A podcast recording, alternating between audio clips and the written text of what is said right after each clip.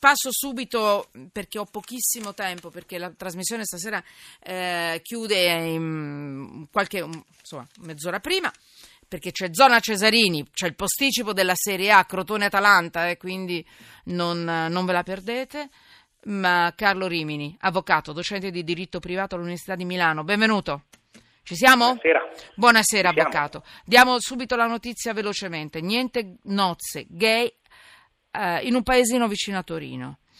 C'è stato un no del primo cittadino e dice e aggiunge tra virgolette non delegherò nessuno. Repubblica.it è la fonte.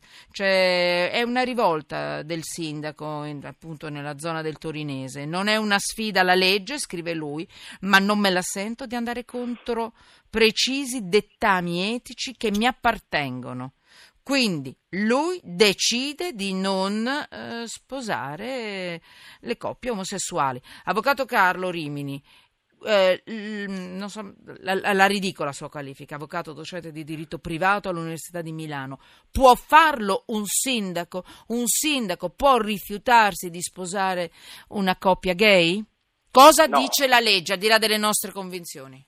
No, la legge dice chiaramente che eh, l'ufficiale di stato civile del comune deve ricevere la dichiarazione della coppia di unirsi civilmente.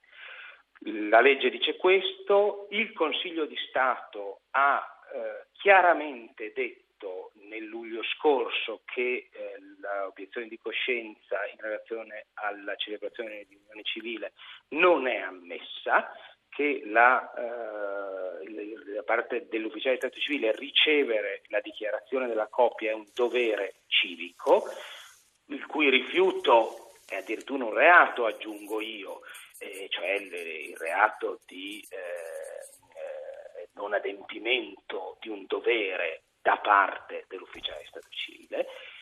Ehm, l'unica precisazione è che la legge parla non di sindaco, ma di ufficiale di Stato civile. Quindi se nel comune in questione esiste un altro ufficiale di Stato civile, eh, l'unione può essere celebrata, la dichiarazione può essere ricevuta dall'altro. Sì, ma lui ha detto non delegherò, non delegherò nessuno, cioè vuol dire ecco, io la penso così so... e nessuno lo deve fare, ho capito bene? Credo che dietro questa dichiarazione ci sia un minimo di furbizia da parte del sindaco, perché in realtà una delega non è necessaria, perché se esiste un altro ufficiale di Stato civile non è necessario che il sindaco lo deleghi, è sufficiente che queste persone siano unite civilmente dall'ufficiale di Stato civile diverso dal sindaco previsto in questo comune. Sta di fatto che se il comune non offre a questi signori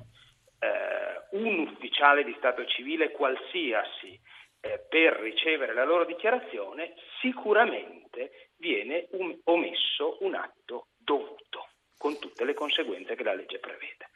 Dopodiché aggiungiamo che viviamo proprio in uno Stato in cui che un sindaco dichiari apertamente che lui rifiuta di eseguire una legge dello Stato, questo francamente fa cascare le braccia. Allora io ho capito bene, la legge sulle unioni civili non prevede la possibilità di obiezione di coscienza, cioè tu la puoi pensare come vuoi ma non puoi rifiutarsi?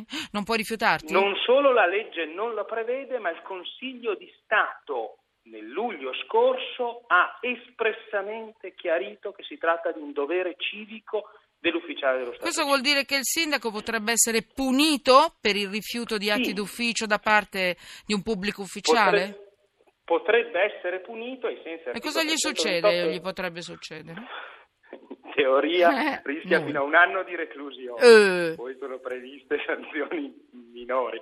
Ripeto però, ho il sospetto che dietro queste roboanti dichiarazioni del sindaco, sì, che non chiudiamo. delegherà nessuno, ci sia l'idea che tanto non è necessario delegare qualcuno e che ci sarà un altro ufficiale di Stato civile del comune che, rice- che di- eh, riceverà la dichiarazione di questi due.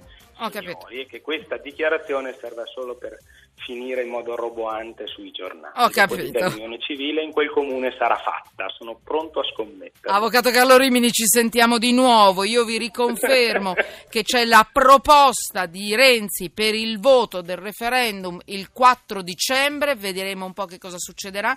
Intanto noi la notizia ve l'abbiamo data subito perché noi siamo quelli di Radio 1